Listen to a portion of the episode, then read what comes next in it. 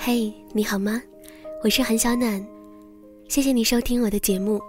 除了你现在所收听到的频率之外，也欢迎你通过荔枝 FM 二五三三幺来搜索我的名字，收听和下载往期的节目内容。同时呢，你也可以通过新浪微博和公众微信平台来搜索“韩小暖”。在节目之外，关注我的新书和最新动态，与我分享生活当中所有细碎的美好。在网上啊，我一直 follow 一个很喜欢的女生，她的微博 ID 是 h r o 杠 h，微信公众号是 h b y h r o。有很多的网友呢都在豆瓣上喊她水哥，在我看来呢，她是一个总说希望自己很酷，但事实上又充满了温暖和柔软的姑娘。她曾经发表过这样的一篇文章，叫做《我们来谈谈单恋这件事》。她说。这是一个故事，真假参半。可读完故事之后，我在想，或许每一个女孩都曾经在青春的时候沉迷过某段单恋，那时候的一往无前，有的住在了回忆里，而有的却一直和我们走到了未来。与你分享这篇文章。二零零二年的时候，我上了一所封闭式的初中。每个女生都必须剪头发，每个人都必须住校，整个学校的女生都是差不多一样的发型，很像一排整齐的西瓜。可是，在这么多差不多的西瓜里，有一个女孩还是漂亮的很显眼的，她叫沈依依。其实，被嫉妒、被传小话的女生，都是美，但是不是太美的。真正美丽的女孩，不仅能够吸引到异性。就连同性也会忍不住对他好。军训的时候，沈依依站在我后面，传饭盒的时候，我转过头，第一眼就看到她了。那个时候我身高一米三七，可她已经一米六五了，瘦，白，高鼻子、小脸、大眼睛，放现在来讲就是标准的女神。我很想和女神沈依依做朋友。可是，虽然是一个宿舍，但他也不怎么愿意搭理我。有女神，当然就会有男神。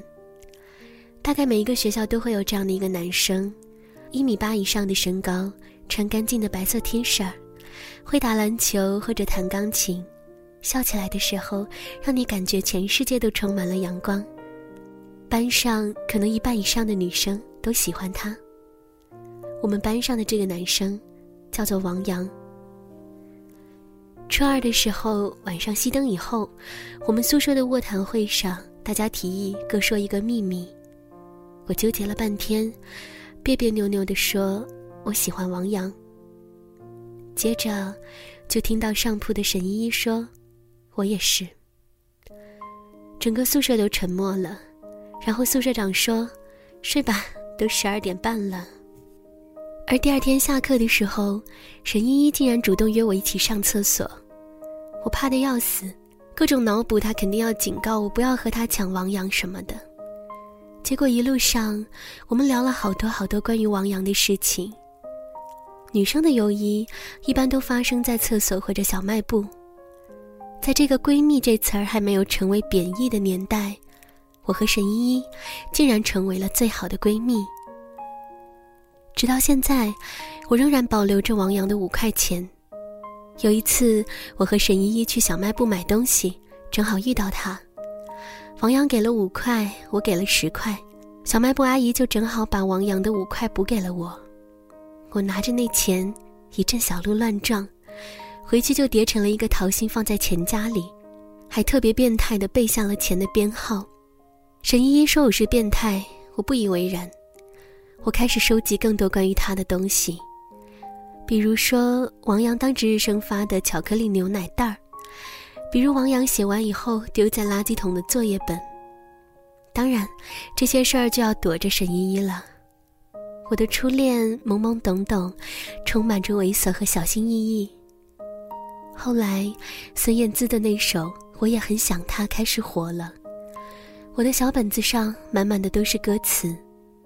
我也很想他，我们都一样，在他的身上曾找到翅膀。沈依依约我一起去给王阳表白，我丑，但是我并不笨。如果我真的去表白了，肯定会被拒绝的很坚决。我想了一晚上，吃了七只冰棍儿，然后在厕所边边拉肚子，边发誓放弃王阳。可沈依依和我不同，她漂亮，女神，追她的男生很多，所以王阳拒绝她的时候，沈依依几乎哭成狗。整整一个星期，我耳边都是不断的：“我哪里不好了？为什么拒绝我？”王阳和隔壁班的张青在一起了。张青一米五的个子，平胸小脸，是那种初中随处可见的女生。沈依依和我的话题从王阳好帅好帅，变成了张青好丑好丑。如果王阳喜欢一个比沈依依个子高、貌比她美的女生也就算了，可张青这种搓衣板算什么？个子还矮，这都是什么事儿？紧接着，沈依依也恋爱了。对方是学校里比王阳更风云的人物。王阳一米八，对方一米八五。王阳是篮球校队的，对方是本市少年篮球队的。王阳会弹钢琴，对方是钢琴九级，什么都比王阳好。在我看来，沈依依就是比着王阳找了一个加强版。再后来，王阳分手了，沈依依也分手了，他又去找王阳，却被再次拒绝了。高中的时候，我专心学习，成绩不错，留了本校。王阳成绩差。但是篮球打得好，于是去了一个还不错的学校当了体育尖子生。沈依依成绩差，但是他爸有钱，就交钱跟王阳去了同一个学校。二零零五年，我高一，蹭蹭蹭的开始长个子，也开始变得爱美，开始穿合身的连衣裙，竟然也有了追求者。那年还在流行小灵通，可用的更多的。还是二零一电话卡。我几乎两天跟沈依依通一次电话，当然大多数都是她打过来。女生聊天无非就那么几样：美容、减肥、八卦、男人。我说我现在变漂亮了，终于有人追我了。沈依依说王阳在学校里一点都不吃香。我说我恋爱了。沈依依说：“王阳现在长胖了，好丑，幸亏当时没谈恋爱。”我说：“我分手了。”沈依依说：“在食堂遇见王阳了，身边的女朋友没有自己漂亮。”我和沈依依几乎快一个学期没见，再见的时候，她从一米六五长到了一米七，可是再后来，电话突然断了，我还在猜想是不是她家破产了，或者得了白血病。可沈依依告诉我，她和王阳恋爱了。这份恋爱倒是在我意料之中的。沈依依是那种典型的要什么就一定要得到的人，我不知道这是不是优点。比如我，王阳不喜欢我，我大不了哭一场就忘了。但是沈依依却不一样，王阳不喜欢她，他就变着方法的让他喜欢。可是。俊男美女的恋爱，大多以悲剧收尾。在这个美貌即正义的年代，两个养尊处优的人，谁也不愿意迁就谁。沈依依和王阳分手之后，跑过来给我哭，说王阳不是个东西，和比我们低一级的小学妹打打闹闹。他是不是个东西，我不得而知，但是沈依依的占有欲我是清楚的。初中的时候，我爸从凤凰旅游回来。给我带了一包板栗，我带去班里给他吃，随手分了一点给另外的一个女同学，她都不高兴了好久。再后来，我和沈依依再也没有聊过王阳，他就像打了一场败仗，再也不愿意提及怎么败给了对手。每次同学会的时候，王阳来，沈依依就绝对不去。但再后来，就是我的婚礼。沈依依是好闺蜜，也是伴娘，没有不来的道理。婚礼就设在王阳工作的酒店，也不可能不请她。这两个人，终于要见面了。每一个女生都希望穿婚纱的时候美美的，于是我早早的就开始每天往健身房跑，好不容易才瘦了七斤。可是沈依依来选伴娘服的时候吓了我一跳，一米七的身高只有九十四斤了，瘦了以后穿着伴娘服漂亮死了。我开玩笑说：“怎么想抢风头啊？”他说：“要上战场了，当然得美。”我问他什么战场，他说要见王阳了啊。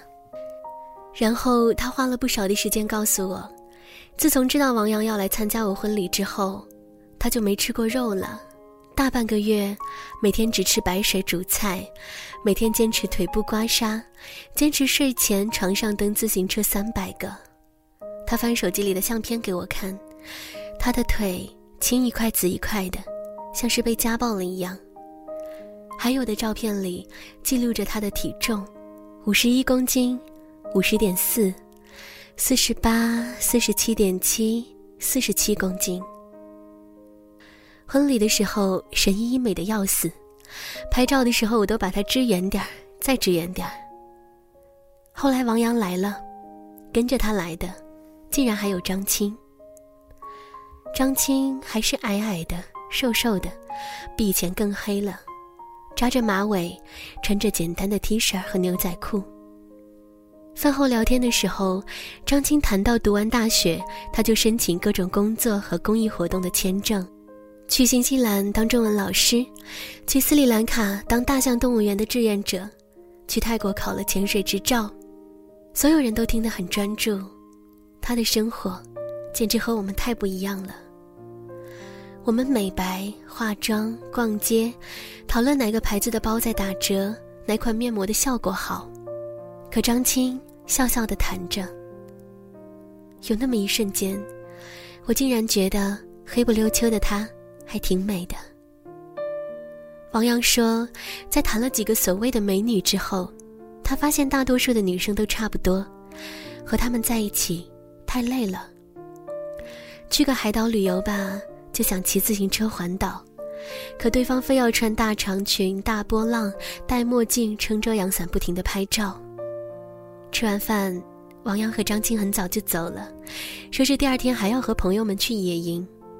我们一大波人就继续的 KTV，然后就是该倒的倒，该吐的吐。沈依依喝了不少，晃晃悠悠的去厕所，我还以为她去吐了，结果打开门。她坐在马桶上哭。沈依依说：“这么多年，她也不算是多喜欢王阳，就是不甘心。她这么漂亮的女生和王阳分手的时候叫她滚，怎么就能真滚了呢？”沈依依说：“她为了王阳，减肥、美白、化妆，为了王阳买很贵的连衣裙，结果还是分手了。”她以为是自己不够美，于是更加努力的减肥、美白、化妆，可王阳却还是不正眼看她。后来沈依依哭了不知道多久，我晕晕乎乎的听了一些断断续续，然后沈依依说：“我以为见朋友可以随便屌丝，见对手一定要光鲜亮丽。我一直把王阳当成对手，努力变漂亮，就希望他后悔。”可结果呢？结果不管我变成什么样子，他压根儿都不在意。我想，我大概也许明白他，就像是打仗。上战场前，你摩拳擦掌，用尽汗水力气，就等着到时候把对方一举拿下。被打败不算悲哀。至少你战斗了，虽败犹荣。最悲哀的，是你花了那么多时间精力，把自己练得多好多强大。你被自己的努力感动被自己的坚持感动。结果跑战场上一看竟然空无一人。你自以为的对手压根儿就没打算和你打一场。这就是单恋。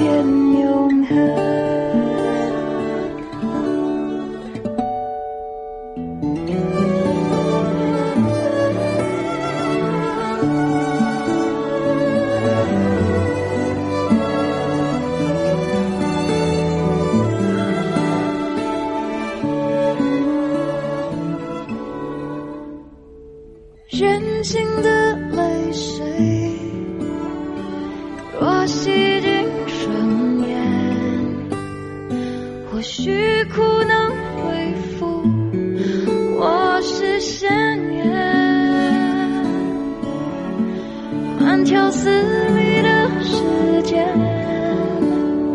若能加速到达明天或许我的你能提早些见我一面。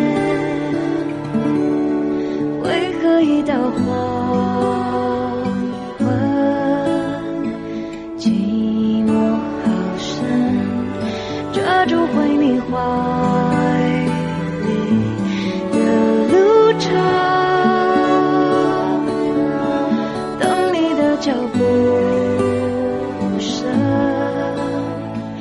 给我心声。